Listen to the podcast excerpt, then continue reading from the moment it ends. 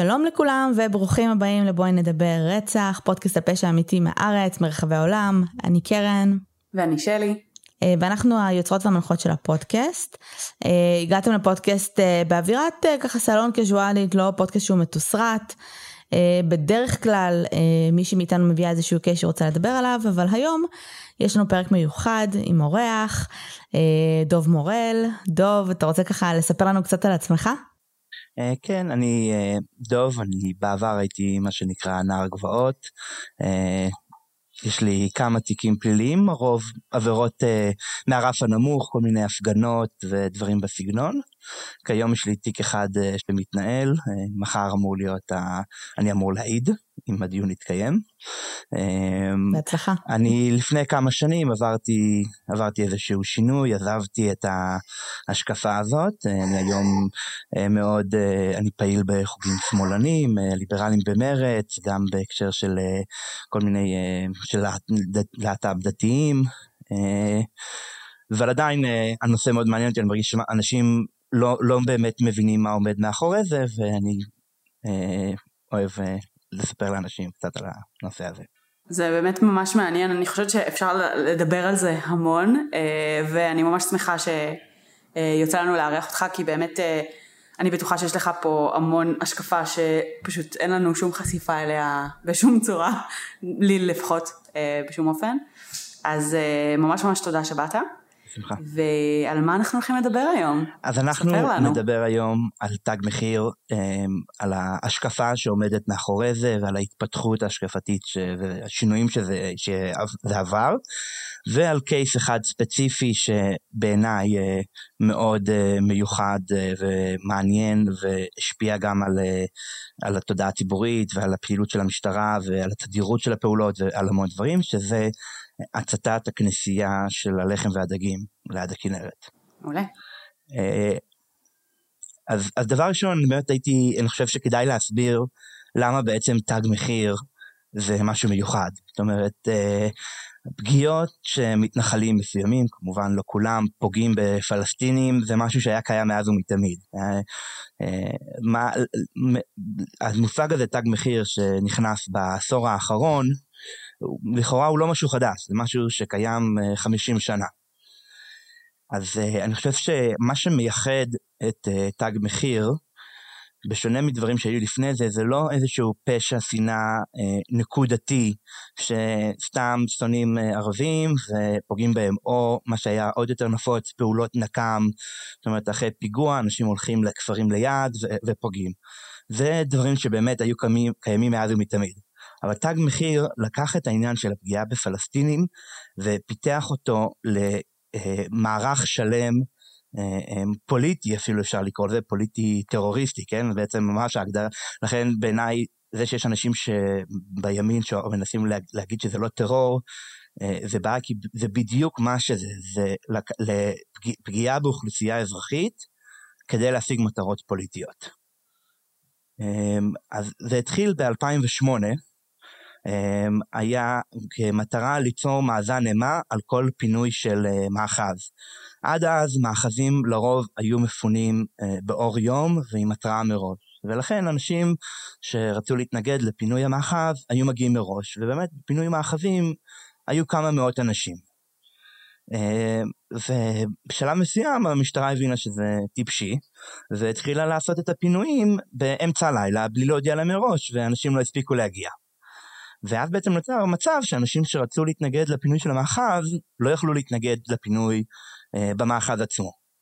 ואז אנשים, אה, עלה איזשהו רעיון שהתחיל אה, לרוץ בין החבר'ה, מה שנקרא, אה, שבכל פינוי של מאחז, אנשים גם באותו, באזור של המאחז, אבל גם בכל יהודה ושומרון, יצאו לאזור שלהם ויעשו פגיעות בפלסטינים כדי לגרום לכוחות לבוא לשם, ובעצם לגרום לכוחות הביטחון להבין שכל פעם שהם עושים פינוי של מאחז הם צריכים להקצות הרבה יותר כוחות וגם בהרבה גזירות. גזרות. אמ, ובאמת לכן אה, אה, זה, זה תפס, היה בפעם הראשונה, זה היה בפינוי של אה, מאחז בעדי עד, גוש אמ, והפעם הראשונה שבה זה ממש היה רציני, זה היה בפינוי של מה שכונה על ידי המתנחלים בית השלום ובתקשורת בית המריבה או בית המלחמה. אירוני. שב... כן, ופאנפקט מעניין שמי שפיקד על אותו פינוי של, ה... של הבית הזה היה מי שכנראה הולך להיות ממונה למפכ"ל. ברח לי כרגע השם שלו. בכל מקרה, אז באותו, אחרי אותו פינוי בבית השלום, בחבר, שהיה בחברון, אנשים יצאו משם ובכל חברון היו המון פגיעות בפלסטינים, תקיף בחברון בגלל שזה העיר היחידה שגם יהודים ופ... ביהודה ושומרון שיהודים ופלסטינים גרים ביחד אז גם פגיעות אה, אה, פנים אל פנים אבל אה, תקיפות של רכבים, הצתות של, של שדות וגם במקומות אחרים ביהודה ושומרון. אה, באותה תקופה אה, התחיל המושג של תג מחיר התחילו להתכונן אליו במקומות מסוימים היה מה שכינו כולל חצות אה, שזה בעצם אה, לקחת את אה, מושג שקיים שנים ביהדות של שקמים בחצות לילה כדי להתפלל על חורבן המקדש, אבל הרעיון שם היה ללכת באמצע הלילה בכפרים ולא לעשות שום דבר, אלא פשוט להכיר את השטח. אנשים הולכים בכפרים, יודעים מאיפה אפשר להיכנס לשם, רואים איפה יש בתים, איפה יש רכבים, ואז אחרי זה מי שמחליט ללכת בלילה אחר, מישהו מגיע בקבוצה קטנה ו- ופוגע. אה, זה היה היותר קיצוניים של זה, של ממש פגיעה בפלסטינים. תג מחיר לא היה דווקא פגיעה פיזית של ממש בפלסטינים, אה, היה ועדי המתיישבים שהם סוג של קשורים למועצות האזוריות, אה, וניהלו מאבקים פוליטיים, לדוגמה נגד פינים מאחזים, הם גם קידמו אה, תג מחיר, אבל לא מסוג של פגיעה של ממש בפלסטינים, אלא חסימות של אה, כבישים לפלסטינים. אה, בדרך כלל צריך לציין שלחסום כביש לפלסטינים עובד רק עם uh, קצת אלימות, כי בסוף גם יהודים נוסעים שם, אז הדרך לגרום לפלסטינים לא לנסוע זה בדרך כלל כולל גם פגיעות ברכוש uh, וכאלה, אבל הרעיון הכללי היה לחסום את הכביש לפלסטינים, של הוועדים. אבל חלק באמת היה הצתות של רכבים, הצתת שדות, זריקות אבנים על רכבים פלסטינים ודברים בסגנון הזה. בשלב הזה אה, אפשר בגוגל, אתם נכנסים לוויקיפדיה, אתם יכולים למצוא קצת אה, דיבורים כבר מ-2008 על תג מחיר, אבל אה, השלב בו זה באמת תפס בציבור הרחב, המונח הזה תג מחיר, היה בדצמבר 2009, ערב חנוכה, היה מסגד בכפר יסוף, ליד, קרוב ל...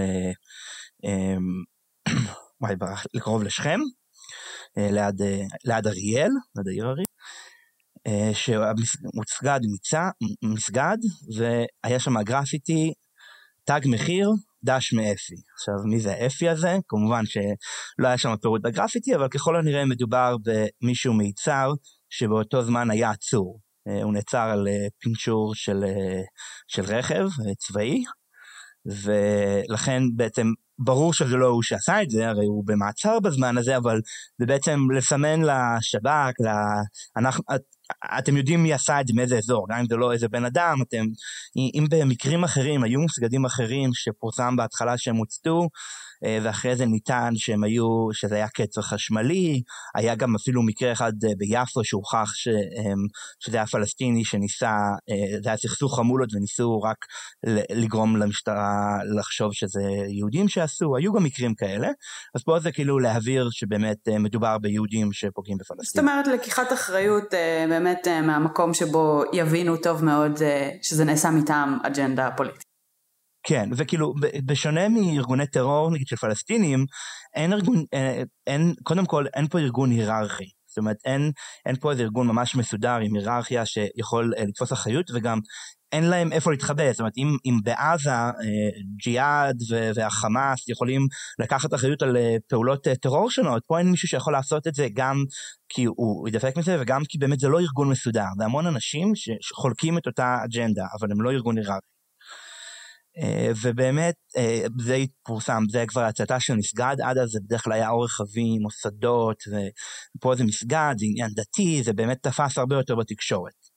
אה, נעצרו על, ההצתה הזאת כמה אנשים מיצהר, נעצר גם הראש ישיבה של יצהר, הרב יצחק שפירא, לא ניתן שהוא הצית, ניתן שהוא ידע, ששאלו אותו מראש או משהו כזה, שבאופן אישי אני מתקשה להאמין שזה קרה, זה עוד חוסר הבנה שלדעתי קיים.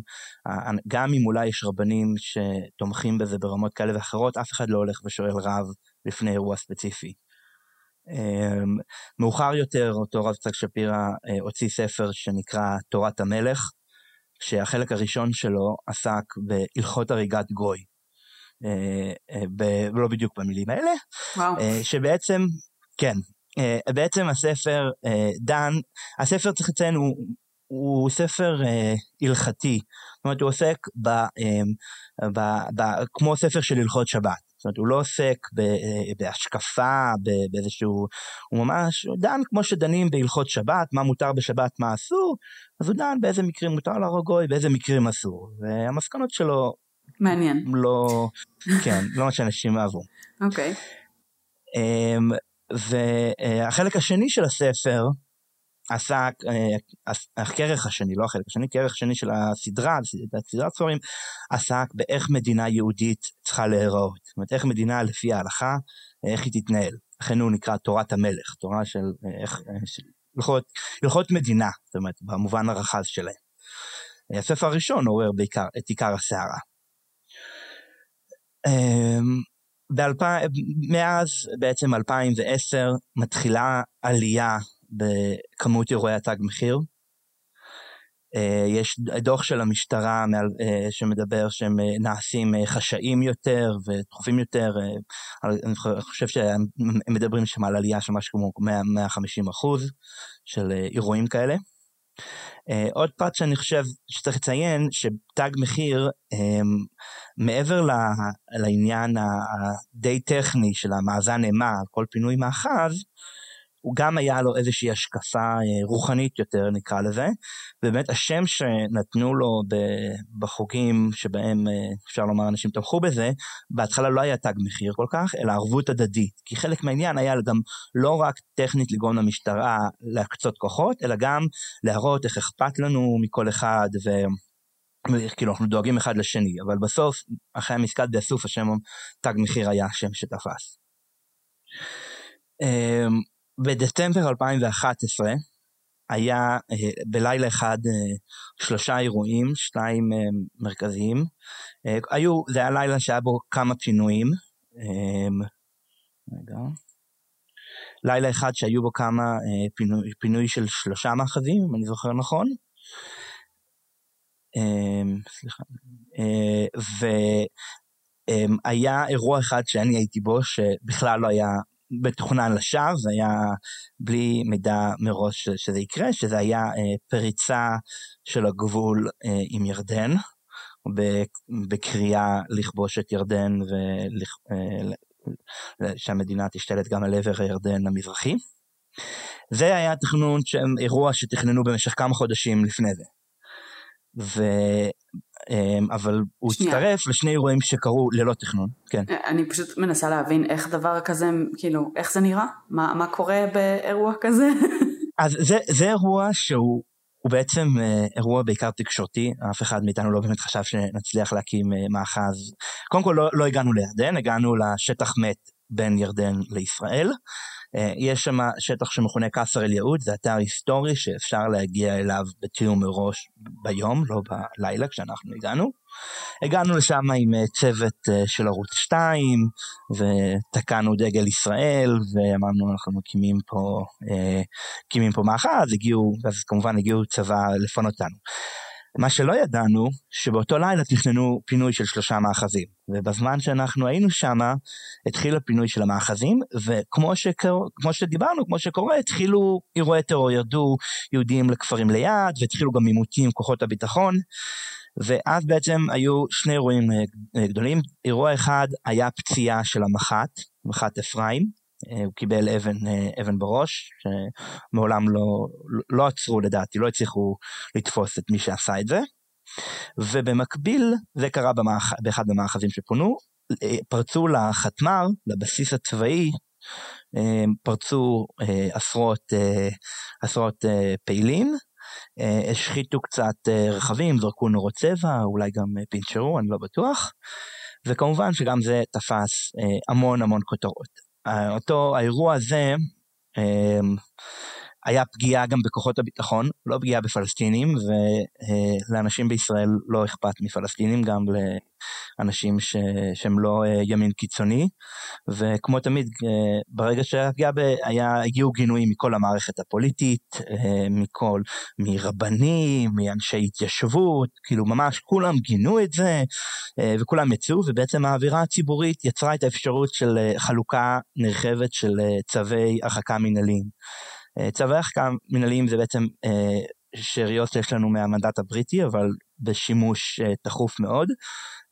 זה בעיקר אצל פלסטינים משתמשים לרוב במעצרים ממש, אבל מעבר למעצרים יש אפשרות משתנה אם זה ביהודה ושומרון או בשטח ישראל של מי הסמכות לעשות את זה, אפשר להטיל על כל בן אדם ש, אה, שמי שיש לו את הסמכות חושד שהוא עלול אה, לעשות, אה, לפגוע באוכלוסייה אזרחית, עיצומים שונים. העיצומים האלה יכולים להיות, לאסור עליו ליצור קשר עם אנשים, הם יכולים להיות להרחיק אותו מאזור מסוים, יכולים לחייב אותו במעצר בית, הם יכולים לחייב אותו לבוא כל יום למשטרה לחתום, לבוא למשטרה פעמיים ביום לחתום.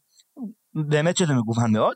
השימוש שהשתמשו בו לאורך השנים נגד אה, נערי גבוהות היה הרחקות מנהליות, אבל עד, עד בעצם אה, ינואר 2012 זה היה אה, מש... באמת מקרים בודדים ותקופות קצרות. באותו, באותו, אחרי אותו אירוע, היו כמה עשרות שקיבלו בעצם צו הרחקה מנהלי לתקופות שונות, אבל הרבה קיבלו לחצי שנה ולשנה. ו... בזמן הזה המון אנשים, אה, גם היו, בנוסף לזה כל מיני אנשים אה, קיבלו כתבי אישום על כל מיני אירועים קטנים, אבל המון אנשים, אבל הם קיבלו כתב אישום וקיבלו מעצר בית עד תום הליכים, או הרחקה מיהודה, מיהודה ושומרון, או הרחקה מיצהר עד תום הליכים. ואנשים קצת התרחקו מהשטח. זאת אומרת, אם עד אז אנשים היו בשטח והיו עסוקים ביום-יום של אה, מול הפלסטינים ומול כוחות הביטחון, אנשים קיבלו זמן לשבת ולחשוב. ובשלב הזה אנשים לקחו את זה כיוונים שונים, אבל אחד הכיוונים שלקחו אליו זה היה משהו שכונה המרד. Uh, המרד, יש מסמך... אוקיי, okay, שנייה, כן. אני חייבת ש... ששנייה נעצור. רגע, אני רוצה רגע לחזור לשני האירועים האלה שהיו באותו לילה. א', אה, מה שאני מבינה, בגלל שגם הפינוי של המאחזים, אף אחד לא יודע מתי זה קורה, אז התגובה לזה היא גם מאוד מהירה. זאת אומרת, איך הם מתארגנים כל כך מהר, בסוף זה לא, כמו שאמרת, זה לא איזשהו ארגון היררכי ברור, מובן, איך הם מתארגנים כל כך מהר כדי לפעול, ושתיים, אם אני מבינה נכון, האירוע שאתה לקחת חלק בו, זאת אומרת, היית לוקח חלק באירועים שסווגו במרכאות אה, כאירועים של תג מחיר? לא, אה, כי מה שמסווג okay. אוקיי. כתג מחיר היה בעצם אה, דברים ברף הגבוה, גבוה פלילי. אני בעיקר הייתי ב... בהפגנות ודברים. אה, אני גם באופן אישי, אה, מה שאני חשבתי ש, שחשוב זה אה, ההסברה, ולכן בסופו של דבר נכנסתי לפייסבוק והייתי פעיל שמה, ובסוף זה גם מה שגרם לשינוי שלי, כי ככה הגעתי לאנשים שבעצם, אם עד אז הדיון שלי התקיים בתוך הדת, מה, אנש, שם בעצם נפגשתי יותר עם אנשים שזה לא חלק מה, מהשיקולים, ו, ו, וחשבתי על זה מכיוונים אחרים. אה, אבל הייתי מאוד, היית, דיברנו, אני הייתי מאוד בלדבר על, ההשקפה מאחורי זה, ותמכתי בזה באופן מוצר. זאת אומרת, אני, הייעוד שלי להסביר לציבור למה זה נכון וחשוב, לאו דווקא אה, להיות שותף בפעילויות עצמם. ובאמת ב-2012 התחיל להתפתח אה, אז רגע, לשאלה שלך לגבי איך אנשים הגיעו, באמת מה שקורה זה שאנשים גרים יחסית קרוב בכל זאת, במיוחד זה גם קרה בשומרון, ששם יש די הרבה פעילים, יש ישיבות, יש את ביצהר יש ישיבה וגם יש ישיבות אחרות שהרבה אנשים אה, בראש הזה, ואנשים מגיעים מהר, בסוף, אה, זאת אומרת גם אם לא מקבלים התראה מראש, אה, אנשים אה, רואים כוחות מתחילים לנוע ומעדכנים אחד את השני. באמת מה שקרה, חלק ממי שנעצרו אחרי אותו לילה, אה, הואשמו בריגול. בסוף, כשכתב אישום הם ירדו מהריגול ובאמת השתמשו בסעיף מנדטורי שלא היה בשימוש עד אז של איסוף יד... ידיעות צבאיות בעל ערך.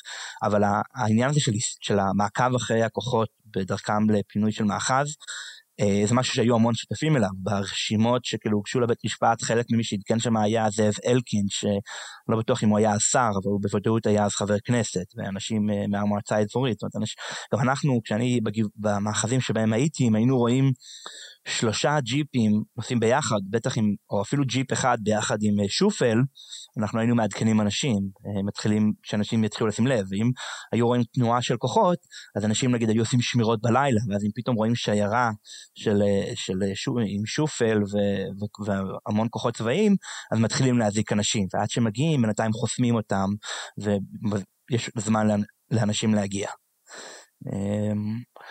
אז, אז בחזרה ל-2012 התפתח מה שנקרא המרד, שבעצם הרעיון שלו, כמו שנחשף במסמך שהועבר מיד ליד בין פעילים והגיע לתקשורת, אמ, המסמך הזה מדבר בעצם בעיקר השקפתית. בהמשך אנחנו, בקייס עצמו אנחנו נגיע לחשיפה של מסמך שגם עוסק בעיקר בפרקטית איך לבצע תג מחיר.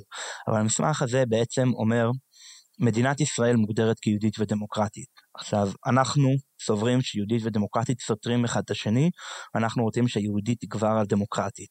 והדרך שלנו להגיע לזה היא, אמ, איך שזה מכונה במסמך, לפוצץ את החביות נפץ שהמדינה יושבת עליהן.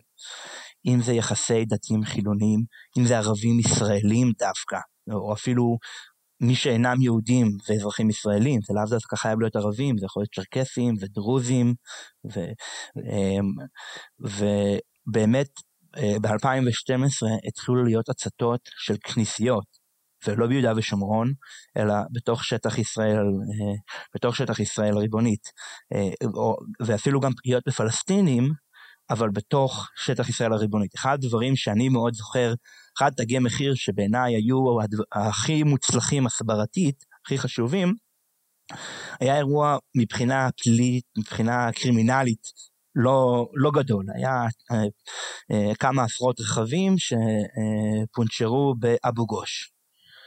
ומה שהיה בעיניי מאוד חזק היה קודם כל הגרפיטי שהיה שם, שהוא היה דו-קיום שווה התבוללות, שהוא העביר את המסר, זה היה בעצם המסר, זאת אומרת, לא אכפת לנו, אה, זה לא שאכפת, שהערבים הם אויבים, זה פשוט, אנחנו לא רוצים אה, התבוללות. ושזה בוצע באבו גוש, שזה ערבים ציונים. אני זוכר בבוקר למחרת, אה, שמעתי ראיון של איתמר בן גביר, ש, ש, ש, שגינה את זה ואמר, הם ערבים ציונים, אין לנו שום מלחמה איתם. ובעיניי לא, זה בדיוק הייתה הבעיה, אנחנו רוצים להגיד גם ערבים שהם ציונים והם לא, גם להם אסור להיות לפי ההלכה, ולכן אנחנו גם בהם נפגע, דווקא בנקודות הרגישות, לא במשהו שאנשים יכולים להזדהות איתו מסיבות אה, לאומיות או לאומניות. כאילו, אתה, כשאתה מסביר את זה, זה נשמע כאילו, לא, אין שם קטע של שנאה או של משהו אישי חלילה. זה כאילו לא, לא להכתים במרכאות את העם היהודי, לא ליצור אה, באמת התבוללות כמו שאתה אומר, אבל אם נגיד, וזה, וזה, זה מאוד מעניין כשאתה אומר את זה, כי זה באמת סיבות אחרות לגמרי. נכון. זאת אומרת, אם אני הייתי רואה את זה מחר בתקשורת, אני גם לא הייתי מבינה. אז הייתי אומרת, כאילו זה, זה מזעזע, וכו, לא הייתי מבינה, אני מבינה התבוללות והשיח על זה, אבל לא הייתי מבינה עד הסוף שכאילו, אין לי שום דבר נגדכם, זאת אומרת אין לנו שום דבר נגדכם או נגד האמונה שלכם, מי שאתם פשוט אל תהיו פה. כן, אני... כאילו שזה בקטע כזה. כן, אני, אני זוכר שכשדיברתי עם חברים, תמיד אמרנו, אם לא הייתי דתי, אני הייתי שמאלני קיצוני. אני כאילו הייתי אנטי ציוני מהכיוון השמאלני, זאת אומרת, יש לציין, זהו, זה עוד דבר חשוב, ש... מי שחלק מההשקפה הזאת, קודם כל זה לא נוער, כל נוער גבוהות, יש כאלה שבעצם בעיקר מתמקדים בהתיישבות ובבניית מאחזים, אבל הפלג הזה הם גם אנטי ציוניים, המלח... הבעיה היא, האמירה שלהם זה שהבעיה זה המדינה. הבעיה היא איך, והבעיה היא לא ספציפית, יש איזה כמה בעיות קטנות שאנחנו צריכים לתקן, היא בעיה שורשית ועמוקה. וכן, אני זוכר שדיברתי מדבר עם חברים והיינו, והיינו, אז היינו אומרים, אני הייתי, אני, אני, אם לא הייתי, כל העניין זה, זה הדת, אין לי משהו נגד ערבים ספציפיים, באמת, יש לי חברים בודדים שאני עדיין בקשר איתם אה, משם, ואחד מהם אה, אוהד בית"ר שרוף. ואני עכשיו, דיברתי איתו עכשיו שהיה את המכירה לשייח בדובאי, שלה פמיליה התנגדו, והיה את כל העניין הזה. אמרתי לו, נו, באיזה צד אתה? והוא אמר לי, אין לי שום בעיה עם זה, זה ערבי שלא גר בארץ ישראל, לא אכפת לי, אין לי, אין לי שום בעיה עם זה. כל החברים, כל האחרים שכאילו חברים מועדים מלה פמיליה, הם כולם דחפים את זה. הוא אמר, לי באמת אין שום בעיה עם זה, כי הבעיה שלי היא לגמרי דתית, אין פה... עכשיו, אני לא אגיד שאין אנשים שזה מגיעים מכיוונים אחרים. אבל מי שבנה את ההשקפה שמאחורי זה, אנשים שממש אה, התעמקו בזה, זה באמת בעיניי לא, לא מגיע משנאה, אלא באמת מהשקפה אה, מבוססת. ש... ו- וזה בעיניי אחת הבעיות הגדולות, אנשים מתייחסים לנוער גבעות, וספציפית למי שמבצע תג מחיר, כאנשים שמשועממים אה, או מונעים משנאה, ולא מתמודדים עם הטענות, עם הטענות שלהם. זאת אומרת, אה, וזה הבעיה, ובעיקר, הביקורת הזאת שלי בעיקר על אה, אנשים בשיח הדתי, שבעיניי לא, לא מקיימים. זאת אומרת, בסוף כשאני עבדתי שינוי זה היה בגלל אנשים אה, מחוץ לשיח הדתי מיינסטרים, וזה לא במקרה בעיניי. אה, באמת במשך, בזמן הזה יש יותר ויותר הרחקות מנהליות, אה, יותר ויותר אירועים, פה ושם כמעט ואין כתבי אישום, המון אירועים כמעט ואין כתבי אישום. עכשיו הסיבה לזה בעיניי וכמו שאפשר בהמשך לראות ממסמך שנתפס על ידי השב"כ, זה שהביצוע פה היה היה מאוד מאוד יסודי מבחינה קרימינלית. זאת אומרת, אנשים ידעו לא להשאיר, לא להסתובב עם טלפון, לא לדבר, היו במקום כותבים על פתק ומשמידים אותו, מקפידים מאוד, וגם מאוד קשה לעקוב, כי באמת המון מהנערי גבוהות בכלל באופן קבוע פשוט הסתובבו בלי פלאפון. אה, היה אה, כתב אישום אחד שבו כן תפסו מישהו וכדי להוכיח ששמו מכשיר הקלטה עם מיטורן על הרכב שלהם אה, וכדי להוכיח למי שייכות ההקלטות הם היו צריכים להגיע שיחות טלפון שהוא ביצע עם אימא שלו מטלפון של חבר כי כדי, כדי שיוכלו להוכיח את ההבדל בין הקולות אז צריכים שיחה עם, של גבר ואישה. ובאמת אנשים ממש השקיעו המון אה, ולא להתאפס, ובאמת כי זה היה אה, עניין אידיאולוגי עמוק ולא איזה אה, התפרצות, התפרצות של, של כעס ש, שגורמת לציוד. באמת אנשים שכן נתפסו המון פעמים לא היו שייכים לגרעין הקשה של נוער הגבוהות. דוגמה, מי ש... הורשעו בהצתה של, של בית הספר הדו-לשוני בירושלים, זה היה אנשים אה, אה, שלא היו מהגרעין הקשה נוער גבוהות, אחד מהם היום כן אה, רלוונט שם, או אנשים, אה, מי שרצח את אה, מוחמד אבו חדיר, זוכרים הנער מירושלים שנרצח, גם שם זה לא היה אנשים נערי גבוהות, זה באמת היה אנשים אה, אה, שכן, היו אנשי ימין קיצוני, אבל הם לא חלק מההשקפה העמוקה ויסודית הזאת. אה, אז במשך, אה, במשך השנים היו פה ושם כתבי אישום, אבל אה, במקרים שהגיעו לכתב אישום ובטח להרשעה, או, אה, הם, או שזה לא היה, הרשעה לא נגמרה אה, בסעיף המקורי, זאת אומרת, אה, אה, אחד המקרים שהיה כתב אישום ונגמר בהרשעה בעסקת טיעון היה של חבר שלמד איתי בישיבה. אני זוכר את היום שהוא, ששמעתי שהוא נעצר, אה, לא יכולתי שלא לצחוק, כי למרות שהתבאסתי שהוא נעצר. כי מה שקרה זה ש... הם הציתו רכב בכפר אה, בשומרון, וניידת משטרה ראתה אותם אה, יוצאים מהכפר, או בתוך הכפר, משהו כזה, והתחילו מרדף אחריהם. בשלב מסוים ראו שהניידת כמעט תופסת אותם, נטשו את הרכב וברחו. למחרת נעצר בעל הרכב, מה שבעל הרכב אמר זה מה שתמיד בעלי הרכב אומרים במקרים האלה שלאו דווקא שתופסים את הרכב, אבל לפעמים מזהים אותו במצלמות אבטחה, אומר, אני משאיר את הרכב אה, בבית עם מפתחות בפנים, כל אחד אה, לוקח מתי שהוא רוצה ומשאיר כסף לדלק, ולכן אין לי מושג מן הסתם. וזה מתופס, באמת אין מה לעשות עם זה. אתה אומר את זה, שותק מעבר לזה, אין, אין להם מה להוציא. אבל מצאו DNA של החבר הזה שלי ברכב. מה היה ה-DNA? ה-DNA היה טישואים עם נזלת שלו. עכשיו אותו חבר תמיד היה מצונן, תמיד, אני זוכר שמעתי בישיבה, הוא כל הזמן היה מקנח את האף. לכן שמעתי, זה כל כך... אה, זה מה, ש... זה מה שיסגיר אותך בסוף. כן. זה מה שיפיל אותך בסוף. כן, אבל... אבל גם הוא בסוף זה לא היה ראייה בשטח, באמת אני חושב שזה נסגר באיזושהי עסקת טיעון, הוא לא הורשע בהצתה של הרכב.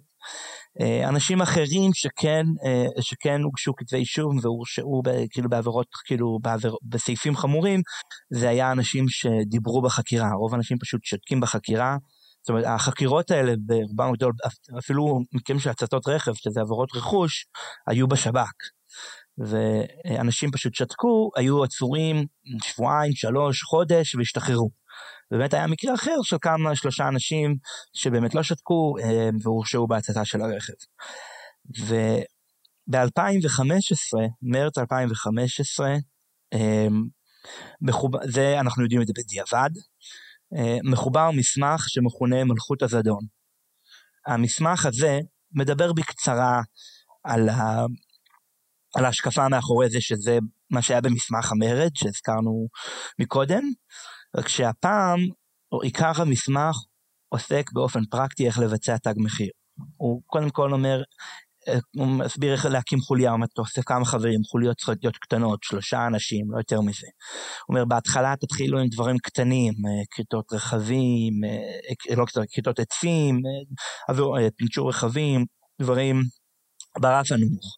רק מאוחר יותר תגיעו לדברים גדולים. עכשיו, המסמך מאוד מאוד מאוד מפורט, גם באיך לא להיתפס, זה מסביר, כמו שאמרתי קודם, עם הפלאפונים, ואיך, על מה נשאר טביעות אצבע, על מה לא נשאר טביעות אצבע. אל תשאירו טישואים בזירה. אל תשאירו טישואים. לא בזירה יש לציין, זה היה ברכב שברח מהזירה, אבל כן. אמ, ו... אה, אבל בנוסף לזה הוא גם עוסק איך, להצ... איך, איך לגרום לפגיעה להיות מאוד אה, יעילה. אחד הדברים שמדובר עליהם במסמך, שכשעשיתי את החיפוש אה, לא הצלחתי למצוא את זה בכתב אישום, אה, יש קטעים מהמסמך הזה, אבל הם די מצונזרים, כי אני מניח כדי שאנשים לא ילמדו משם איך לעשות. אמ, כן, אבל אם אני זוכר נכון זה פורסם בתקשורת, אמ, זה עוסק בהצתה של בית. שנהיה מאוד רלוונטי. בסוף אותה שנה כשהוצת הבית בדומא. וההסבר של איך להצית בית גם מסביר איך לזהות אם הבית אה, נטוש או לא, הוא אומר תחפש סימני חיים, הוא מסביר איך לגרום לאנשים להיקלע בפנים. זאת אומרת, אם אתה מצית בית ואתה משאיר אה, איך לצאת, אז אנשים מתישהו יתעור, בלרוב יתעוררו מהשם ויצליחו לברוח ו, ולא, ולא, ולא ימותו. אם ככל הנראה זה מה שקרה שם בדומא, שכלאו אותם בפנים, זאת אומרת, אה, זה אומר כאילו לנעול את הדלת, וככה כאילו לגרום להם לא להצליח לצאת. ההצפה של הבית תגרום, המטרה הייתה להצליח לגרום לפגיעה של נפש. אה, ובאמת, אז המסמך הזה מחובר במרץ 2015, לפחות התחיל, התחיל אז. הוא נתפס ביולי, אבל אה, עוד מעט נגיע לאיך הוא נתפס, כי זה קשור לקייס עצמו.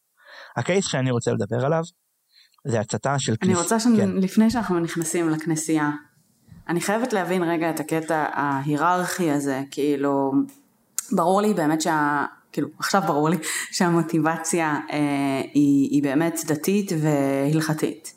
אה, אבל כאילו, אבל גם לא תרצח. אז איך זה עובד? אבל גם זה. אה, אני לא... אני לא יודע כמה אני רוצה להיכנס לעומק של הדיון ההלכתי בזה. אוקיי. Okay. אה, אני אגיד בקצרה מה אני, אנשים, אנשים שונים אה, שם ייתנו לך תשובות שונות. Mm-hmm. באופן אישי התשובה שאני, שאני הייתי נותן אז, היא אה, שיש גויים, וזה, וזה בעצם קשור לתורת המלך, זה הסיבה שזה כל כך זעזע כשזה יצא, כי זה בגדול המסקנה שאפשר להגיע אליה מהספר. הם, אה, יהודים הרי מחויבים ב-613 מצוות. מהתורה יש עוד דברים, אבל בגדול. אבל גם לפי היהדות, גם מי שלא יהודי מחויב במספר מצוות בודדות, כשיש דעות שונות, יש כאלה שמרחיבים את המצוות האלה הרבה, ואחד מהמצוות האלה זה מצוות דינים. הם מחויבים אה, לדון את מי שלא עובר על המצוות האלה. כמובן שאחד הדברים האלה זה רצח, אחד הדברים שאסור להם. הטענה היא ש, שהמוסלמים, הערבים שפה בארץ, אה, לא, לא מעמידים, אה, לא רק שהם לא מעמידים לדין את מי שרוצח יהודים, הם מהללים אותם, הם תומכים בהם, ולכן הם כל הערבים שלא עושים את זה עוברים על מצוות דינים ומתחייבים בהריגה. הרמב"ם, זה בעצם הדעה של הרמב"ם שמופיעה בהלכות מלכים ומלחמות. הרמב"ם אה, בעצם מסביר שזה הסיבה שבתורה שמעון ולוי הרגו את, אה, את בני שכם, כי כששכם אנס את דינה, וכל, אז מה, מה אחרים עשו? מה כל אנשי שכם עשו שהם הרגו אותם? זה שכם אנס אותם, תהרגו את שכם. אז אומר, שכם, אה, אה, שכם אמנם היה זה שאנס, אבל כל האחרים היו צריכים להעמיד אותו לדין על זה שהוא לא אנס, כשהם, על זה שהוא אנס אותם. ולכן כשהם עברו על שם בן נוח בכך שהם לא העמידו אותו לדין, הם כולם התחייבו במיתה. אז לפי הפירוש הזה, כל המנסים. כמובן שיש מה לענות לזה, אה, וגם יש תשובות אחרות, אה, וזה באמת אה, ארוך, כאילו בין, זה, זה, זה כאילו נראה לי פחות, זה יותר מדי ארוך כדי להיכנס לזה עכשיו. אז באמת, אז הקייס שאנחנו, שאני רוצה לדבר עליו ספציפי זה הצתת כנסיית הלחם והדגים. אה, כנסייה שנמצאת אה, בטבריה, אה, באזור טבריה, ליד הכנרת, שלפי האמונה הנוצרית היו שם חמש אלף אנשים שביקשו אוכל מישו, והוא הביא להם היה להם ממש זה שתי כיכרות לחם וכמה דגים וזה הספיק לחמש אלף אנשים. יש שם כמה כנסיות כאלה עם כל מיני סיפורי ניסים על, על ישו לאורך הכנרת וזה אחת מהם. שבעצם ואתה, זה לא סתם עוד איזה כנסייה, זה כנסייה אה, עם, עם אה, היסטוריה חשובה, צליינים שמגיעים לפה הולכים לבקר בה, זה, זה כאילו זה אתר, אה, אה, זה אתר היסטורי, זה, זה כנסייה שקיימת המון שנים, אתר בחשיבות מעבר לזה שהוא תם כנסייה, והוא גם, אבל הוא בפועל משמש, יש שם גם מנזר, יש שם אנשים שגרים שם. אה, באמת, אגב, במסמך הזה במלכות הזדון, הם מסבירים שכנסיות יותר קל להצית ממסגדים, בגלל שמסגדים הם ריקים יחסית, ויש שם אולי שטיחים שבדרך כלל מרוכזים במקום אחד, ומעבר לזה כמעט אין שם רהיטים. בכנסיות לעומת זאת יש המון רהיטים, ולכן המון דברים שיכולים להידלק, לכן זה טכנית יותר קל. במסגד זה מסביר לך שאתה צריך אה, להצליח אה, בצורה, אה, צריך לתפוס, שלבקבוק יהיה להצתה איפה להיתפס. אמ, ובאמת, אה, אז ביוני 2015, אמ, בערך בשתיים לפנות בוקר בערך, מתחילה השרפה בכנסיית הלחם והדגים. השרפה לא הייתה בשטח שבו הנזירים גרו, אבל היא הגיעה קרוב מאוד לשם. היו כמה נזירים שנפגעו קל משאיפת עשן. אה, מעבר לזה זה היה בעיקר בעצם פגיעה ברכוש, וכמובן פגיעה דיפלומטית אה, קשה לישראל. הוותיקן גינה את זה, מדינות מכל העולם, זה כמו שאמרתי, זה לא סתם עוד איזה כנסייה, זה ממש ממש חשוב, זה באמת גרם, וכמו הצתות של כנסיות אחרות, זה גרר המון גינויים, אה, במיוחד מהמערכת הפוליטית, כי היה פה גם עניין מדיני. וחודש לאחר מכן, ביולי 2015, נעצרים אה, מספר נערי גבעות, כמה, אה, כמה בגירים, כמה קטינים, אה, כשבסופו של דבר הוגש כתב אישום נגד שניים מהם, שני בגירים. אחד, הוא הואשם והורשע בסוף בהצתה עצמה. השני הוא זוכה בסופו של דבר, אה, והוא הואשם אה, בזה שהוא נתן את הרכב שלו כדי לבצע את ההצתה. בסוף אה, המחוזי זיכה את מי שנתן את הרכב, ובערעור לעליון היה בדעת רוב שדחו את הערעור, והיה דעת מיעוט שצריך להרשיע אותו באחד מהסעיפים.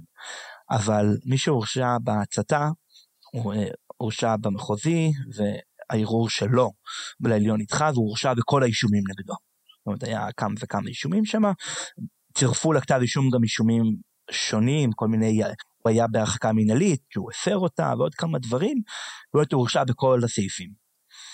אה, מה שמרתק במקרה הזה, זה איך בכלל תפסו אותם.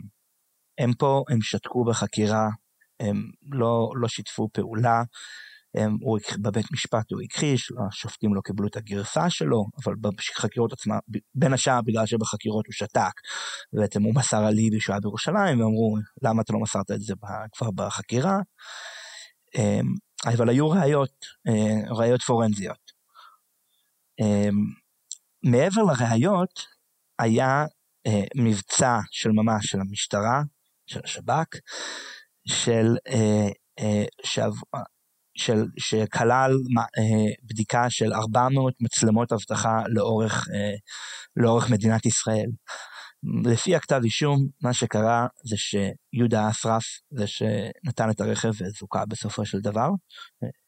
אה, רואים אותו בחמש אחר הצהריים, מגיע ליישוב יד בנימין, אה, דרומית קצת ללטרון, מחנה את הרכב שלו בכניסה האחורית. שהמטרה היא בגלל שבכניסה הראשית יש שומר בכל שעות היממה, יש שם מצ... אה, מצלמה, הוא מחנה את זה מעבר למצלמה, אה, וב-10 בלילה מגיע מי שהורשע בהצתה, ינון ראובני, מגיע לרכב, לוקח את הרכב, אה, ואז בעצם המצלמות שהם השיגו עוקבות אחרי מסלול הנסיעה, מיד בנימין עד הכנסייה ליד הכנרת וחזור.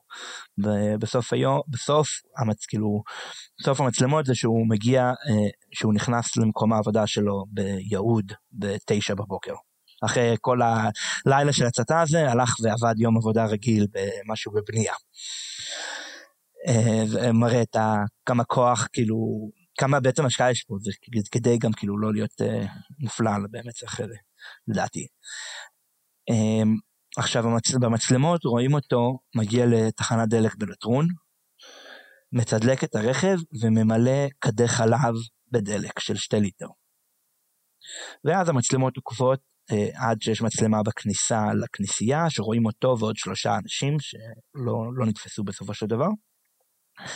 רואים אותם אה, הולכים בריצה קלה לכנסייה, פורצים אותה, אה, מציתים אותה וחוזרים. בזירה עצמה של הכנסייה מצאו כד חלב עם שאריות דלק.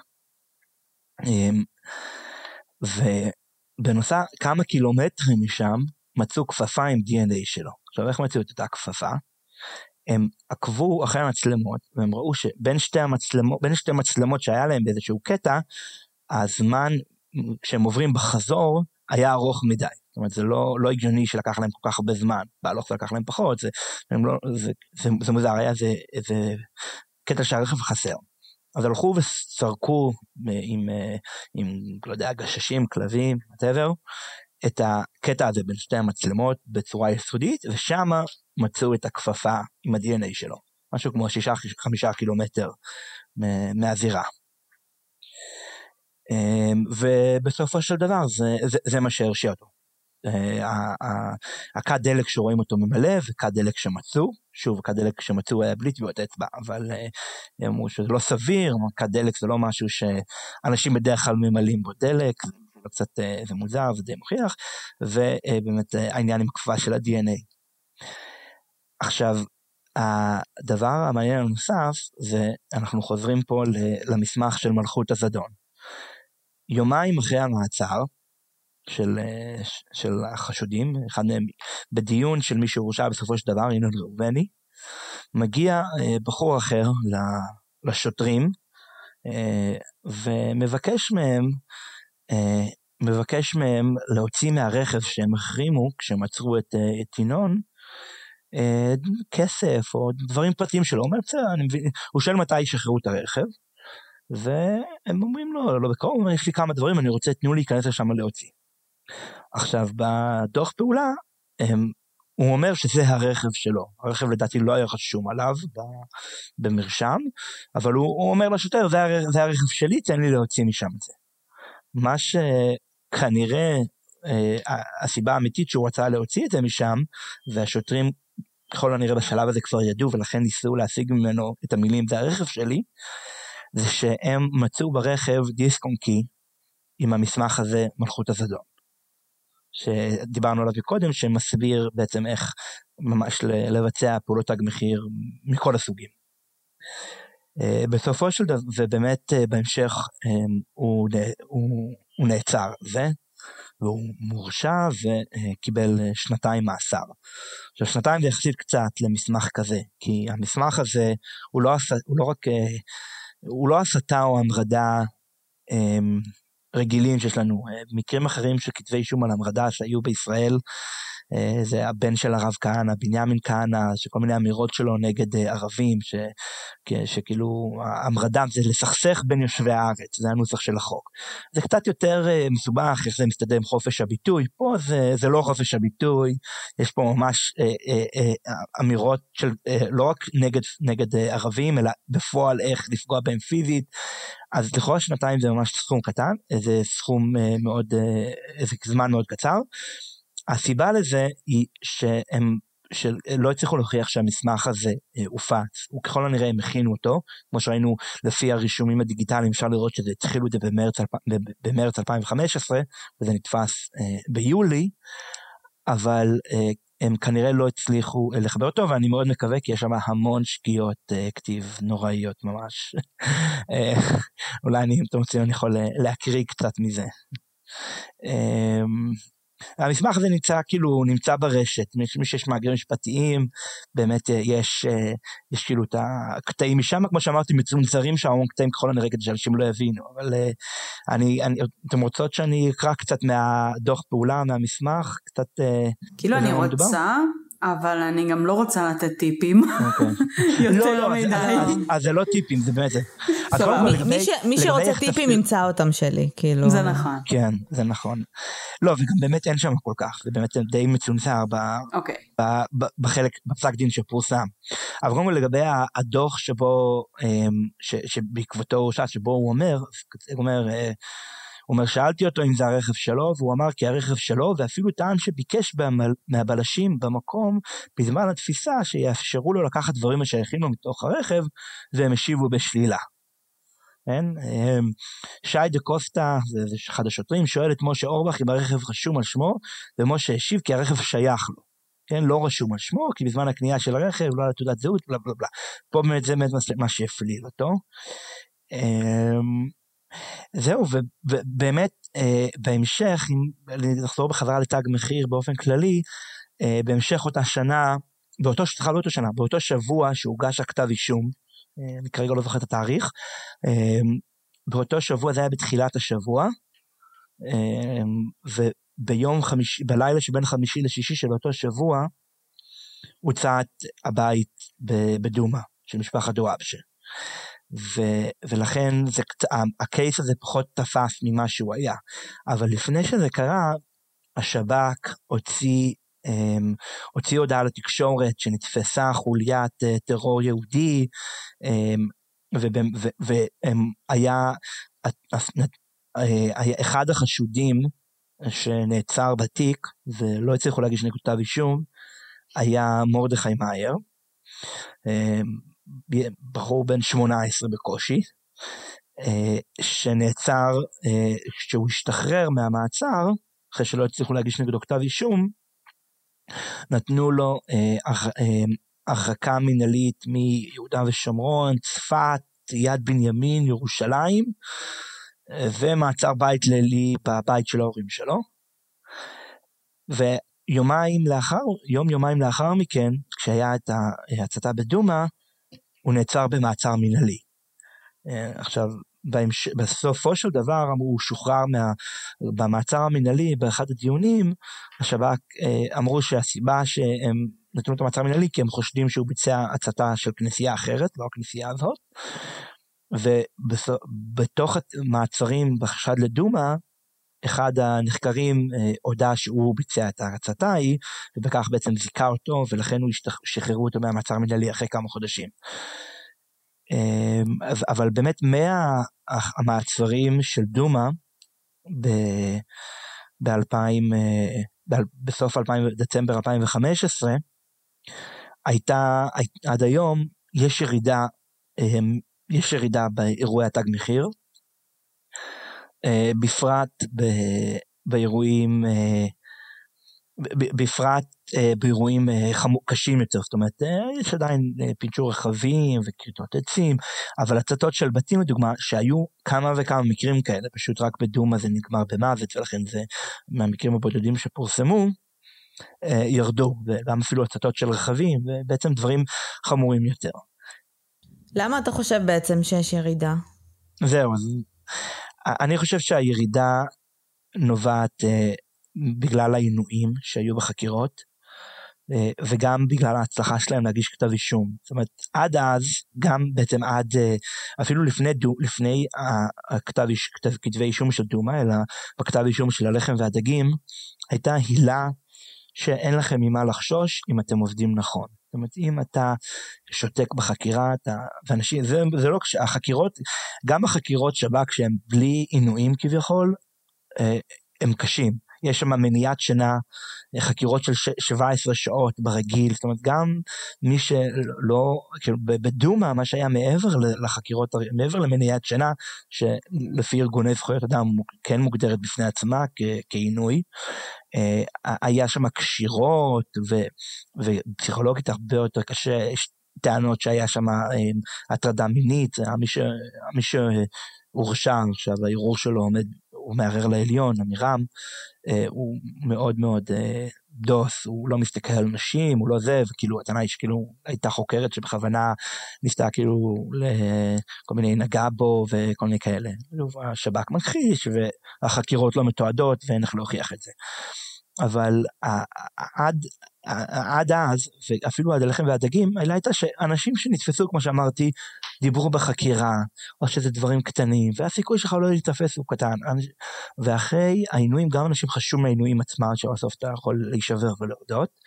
וכאילו באופן אישי, אני חושב שעמירם אה, לא ביצע את, ה, את הרצח בדומא, אני כתבתי על זה פוסט בקבוצה, אה, ואני חושב שהסיבה ש, שהלכו דווקא עליו, הייתה בגלל שהם ידעו שהוא נתפס אה, בחבר'ה כמישהו מאוד חזק מבחינה נפשית.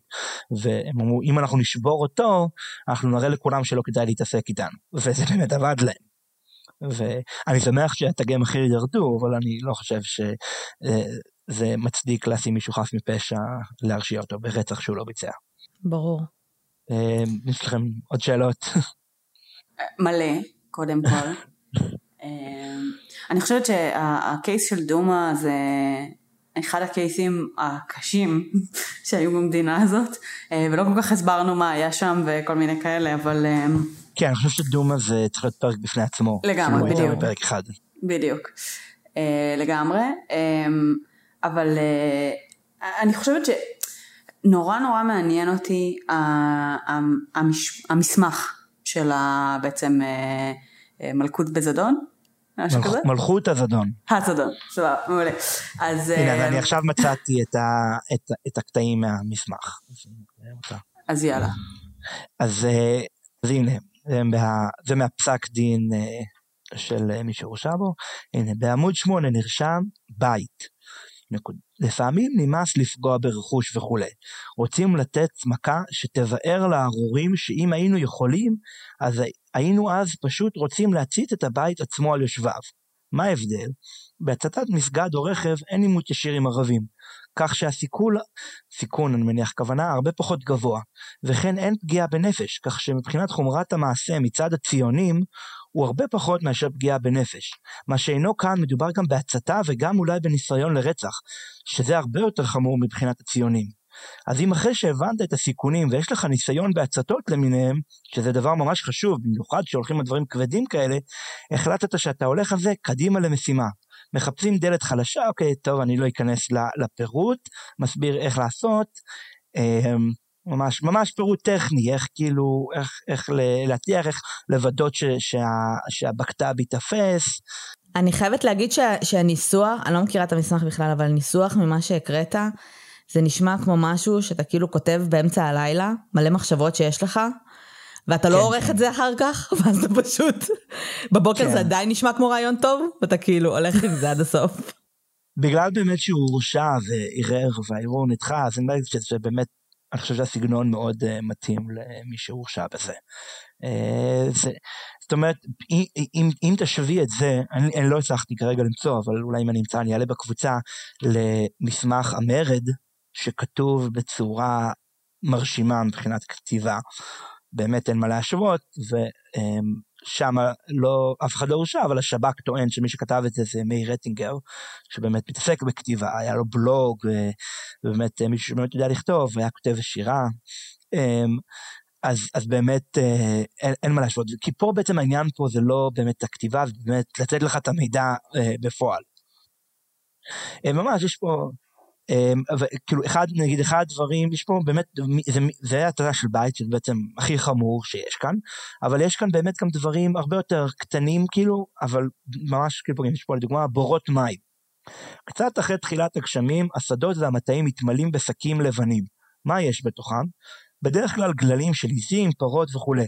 כל מה שצריך לעשות הוא לרוקן את תכולתם לתוך בור המים. ככה אתה הורס בור מים, כן? ברכבים לדוגמה זה מפרט איפה בדיוק להצית כדי שהרכב אה, יישרף, כשהניסוח אה, רגע, הנה, היתרון בשיטה הזאת, כן, יש פה כמה שיטות איך להצית רכב, שהרכב עולה כליל אישי השם. נתן פה הכוונה אישי אלי השם, שזה מה שכתוב בתורה על קורבנות. ממש ניסוח כזה מאוד... אה, אני תוהה אם, כאילו, באמת בגלל הנוסח של המסמך הזה ורמת הבשלות שלו, זה באמת נשמע שזה כאילו משהו מאוד uh, טיוטה, מאוד, מאוד ראשוני, או משהו שהוא לאו דווקא באמת... הופץ ואולי אפילו באמת זה מין מחשבות אישיות של, של, של בן אדם אחד ולאו דווקא איזושהי מתודולוגיה יותר גדולה. לא אחי שהוא, זה, זה כאילו, נשמע קצת כמו לא מדריך. לא אסף את הידע הזה משום מקום. כן כן אני, זה לחלוטין מדריך אבל זה לא נשמע כמו מדריך שהופץ כבר בגלל באמת האופי שלו. זה באמת לא הופץ אבל לי זה ברור שזה משהו שיועד להיות מופץ כי כי העיקר פה זה ממש דברים טכניים. בן אדם שיודע לכתוב את המסמך הזה, לא צריך לכתוב את זה, הוא כבר יודע את זה, כן? יש פה גם קטע על, על מנזרים, אתם רוצים שאני אקרא אותו, שזה גם קשור לקייס עצמו. דבר ידועה, כן? כמו שאמרתי על השגיאות שיש פה. אה, הוא ופשוט כי גם כנסיות ומנזרים יימח שמם זרים לנו מאוד, ואין מקומם בארצנו הקדושה והטהורה, ומצוות עשה עלינו להעבידם מהעולם.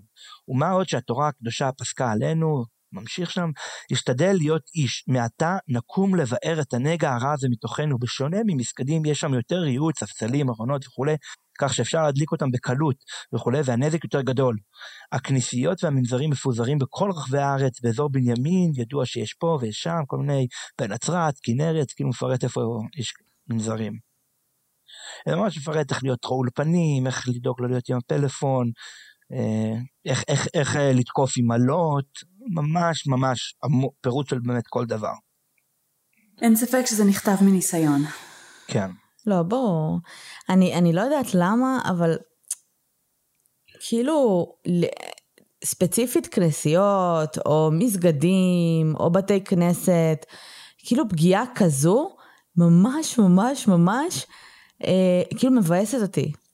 כי... באמת? זה, כן, כי זה מרגיש לי כמו, היה לו מזמן איזשהו סיפור על אה, אה, איזשהו בחור שבא לעשות בדיקת אה, קורונה לאיזושהי משפחה, והיה להם מחוץ לדלת בבניין כזה תמונות של אה, מריה וכאילו שלושת הקדושים, ויש שם מצלמות והוא ירק על התמונות אה, לפני שהוא נכנס, וכאילו כשבן אדם מדבר, זאת אומרת הבחור הזה שגר שם, הכאב ש, שיוצא בדברים האלה, זאת אומרת זה כל כך חשוב וזה כל כך לנפש וזה פוגע לך בקור של מי שאתה, לאנשים מאמינים ולמי שזה כל כך חשוב, שזה, שזה נראית לי באמת פגיעה שכאילו באמת מאוד מאוד מאוד קשה.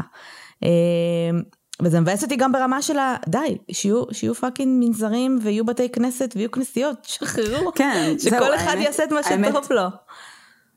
האמת שבעיניי כאילו זה, אם כבר זה באמת כאילו המקום שבו אני מתחברת לזה זה, זה המקום ההיסטורי והתרבותי והחשיבות גם. באמת של כאילו של הדברים האלה אמ, באמת ממקום גם של למידה ושל את יודעת כאילו מקום נורא היפי כזה אמ, אבל אה, אבל תשמעי בסוף כאילו הייתי הייתי מעדיפה ש...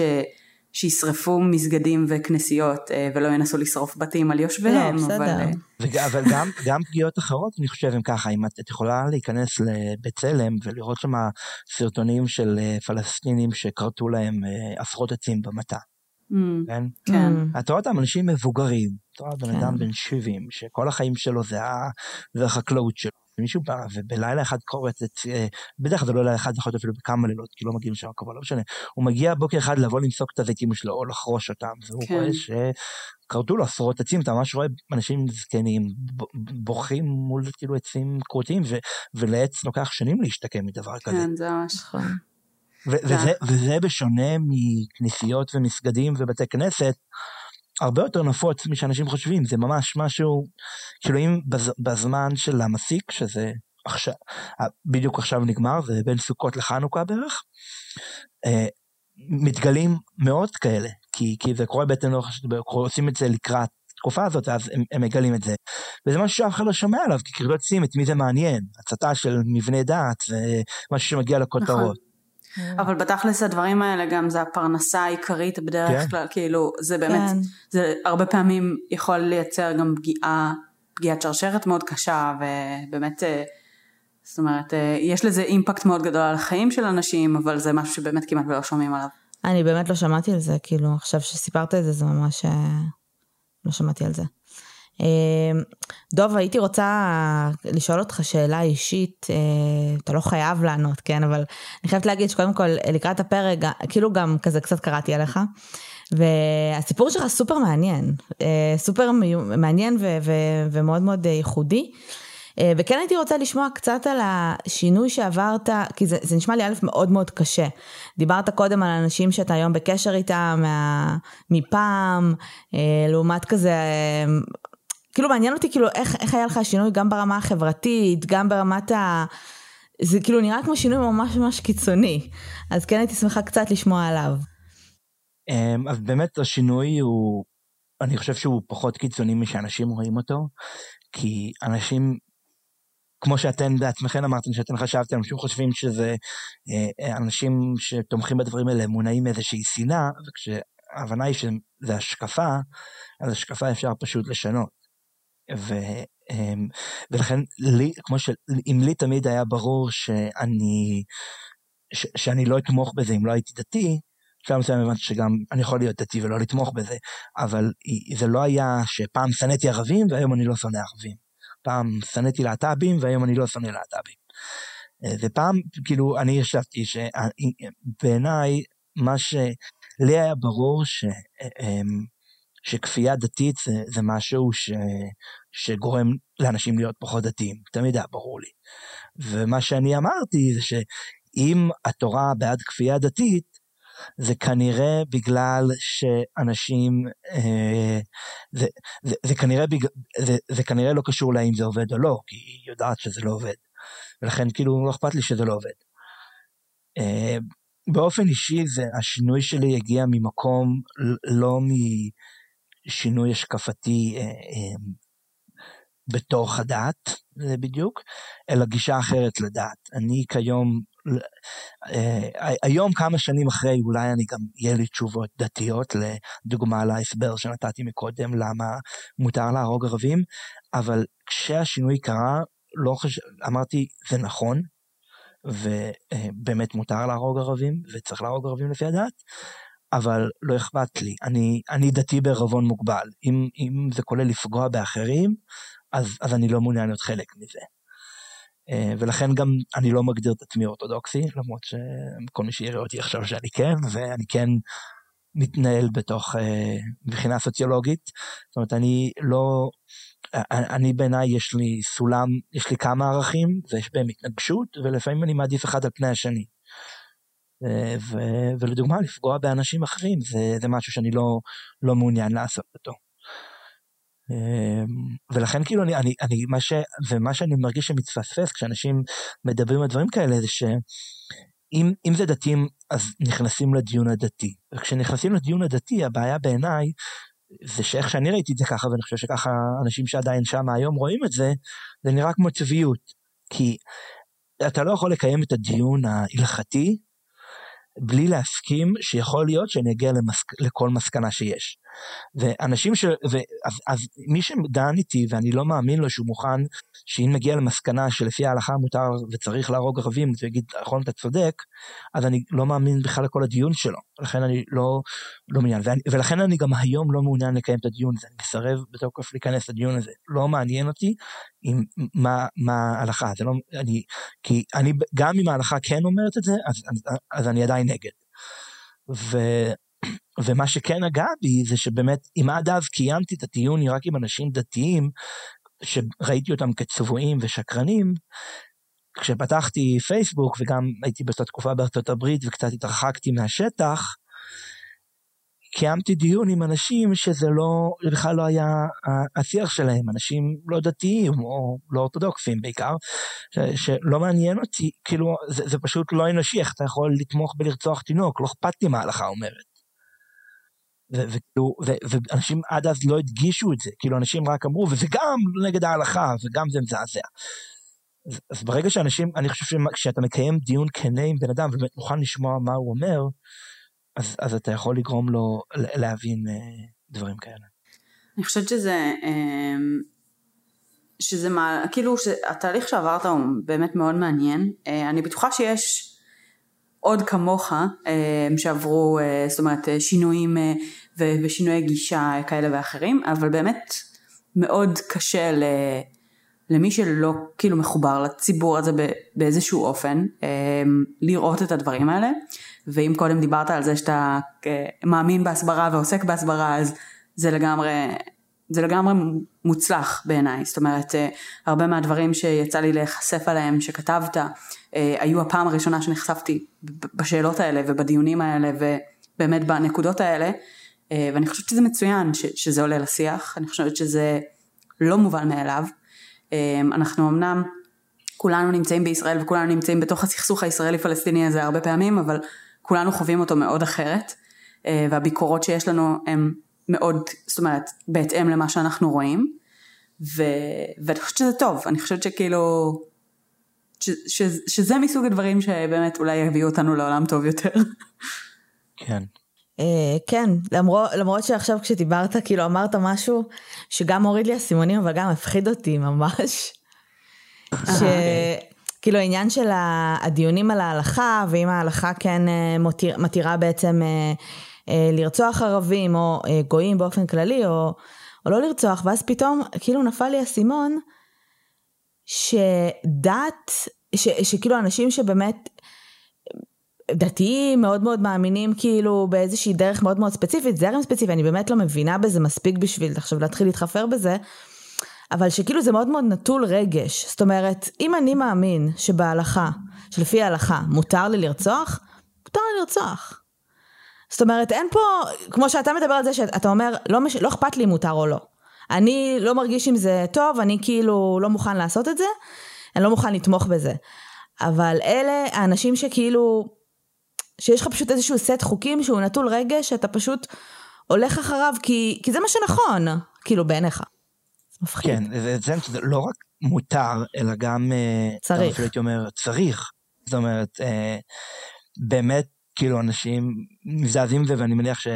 בוא נגיד, לא, לא, לא חושב שהייתי אומר את זה כל כך כשהייתי שם, אבל אני זוכר שכששמעתי בזמנו קצת על, אה, על הימלר, אני הרגשתי שאני מאוד מזדהה איתו.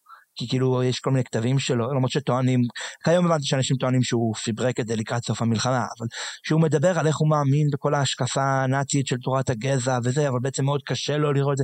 ואני גם הרגשתי ככה, אף פעם לא חשבתי שזה כאילו, אני כאילו נהנה מזה ואני שונא אותם ואני זה, אלא האמנתי שזה מה שנכון, ולכן כאילו, כאילו היה פעם חבר שלי שבציטוט שלא ידע שהוא מדבר עם עיתונאי, ו- ואמר את זה, ואז התפרסם, אה, ש- ש- שאמר לו שהבעיה היחידה שלי עם הנאצים, עם השואה, זה שהיינו בצד המפסיד. שכאילו הדיון, וכאילו, כן, אני חושב ש... אבל אני חושב שיש איזה משהו ב... ב... כאילו בהשקפה דתית, שאתה אומר, מוסר אנושי הוא משהו שמאוד משתנה. הוא משתנה ממקום למקום, מזמן לזמן, כאילו דברים שהיום נחשבים מאוד לא מוסריים. אז, אז, אז, אז, אז הרבה יותר הגיוני שאני אתמוך במוסר אה, אה, שהוא קיים תמיד, והוא כאילו עם איזה כוח מלמעלה ש, שקובע אותו, והוא, זאת אומרת, למה, איך אני יכול לסמוך על המוסר האנושי? היום אולי עוד אה, 200 שנה יסתכלו עלינו כאנשים נוראים כי אנחנו אוכלים בשר, אז מי אמר שכאילו...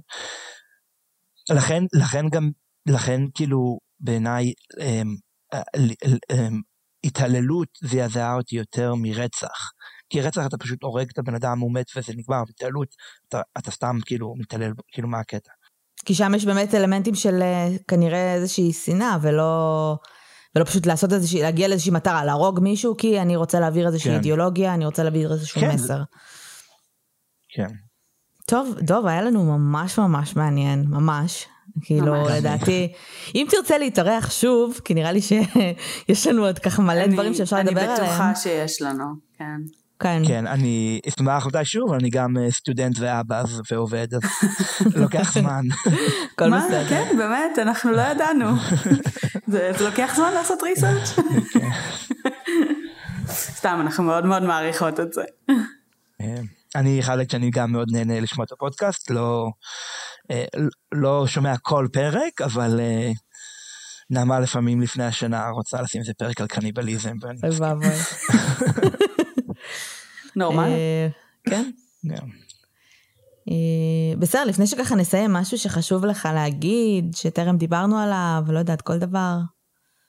אני חושב שאני באמת, תמיד חשוב לי להגיד לאנשים שזה לא מכירים את זה, ובכלל, בעיניי הדבר הכי חשוב זה, זה, זה, זה באמת לשמוע מה הבן אדם מולך אומר, גם כשהדברים נשמעים באמת מזעזעים, כדי בכלל להבין איך לגשת לזה. אני מרגיש שזה, השינויים שעברתי זה בגלל אנשים שהזדעזעו מאוד מהדברים שאמרתי, אבל גם באמת הקשיבו והבינו על מה אני מדבר, וככה התקיים איזשהו דיון, דיון אמיתי.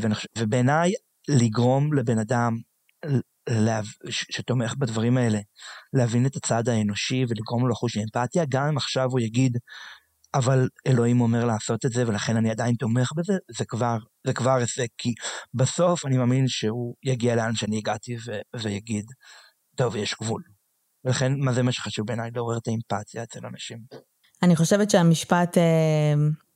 להקשיב לאנשים ו- ולנהל שיח איתם, גם אם הדברים uh, שאומרים מזעזעים אותך, זה המוטו של, ה- של הפודקאסט הזה. אז אנחנו מאוד מאוד מסכימות. אנחנו uh, ממש שלי? בעד, כן. שלי? Uh, כן, אנחנו ממש בעד. Uh, לכל המאזינים שלנו אני ממליצה באמת uh, לנהל שיחות ולהקשיב לאנשים אחרים, זה באמת עושה רק טוב. לא לפזר טישואים בזירות. כן. זה הטיפ המרכזי שלנו, אפילו שזה לא היה בזירה, זה היה באוטו, אבל בסדר.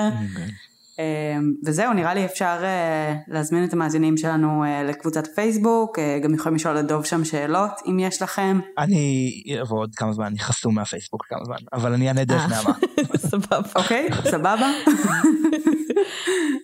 בסדר, אז, אז דרך נעמה זה גם טוב. ואני חייבת להגיד, לדעתי אנחנו גם נרשום על זה פוסט לפני שפרק הזה יצא. זה פרק עם הרבה תוכן פוליטי. כן. תנהלו שיח מכבד.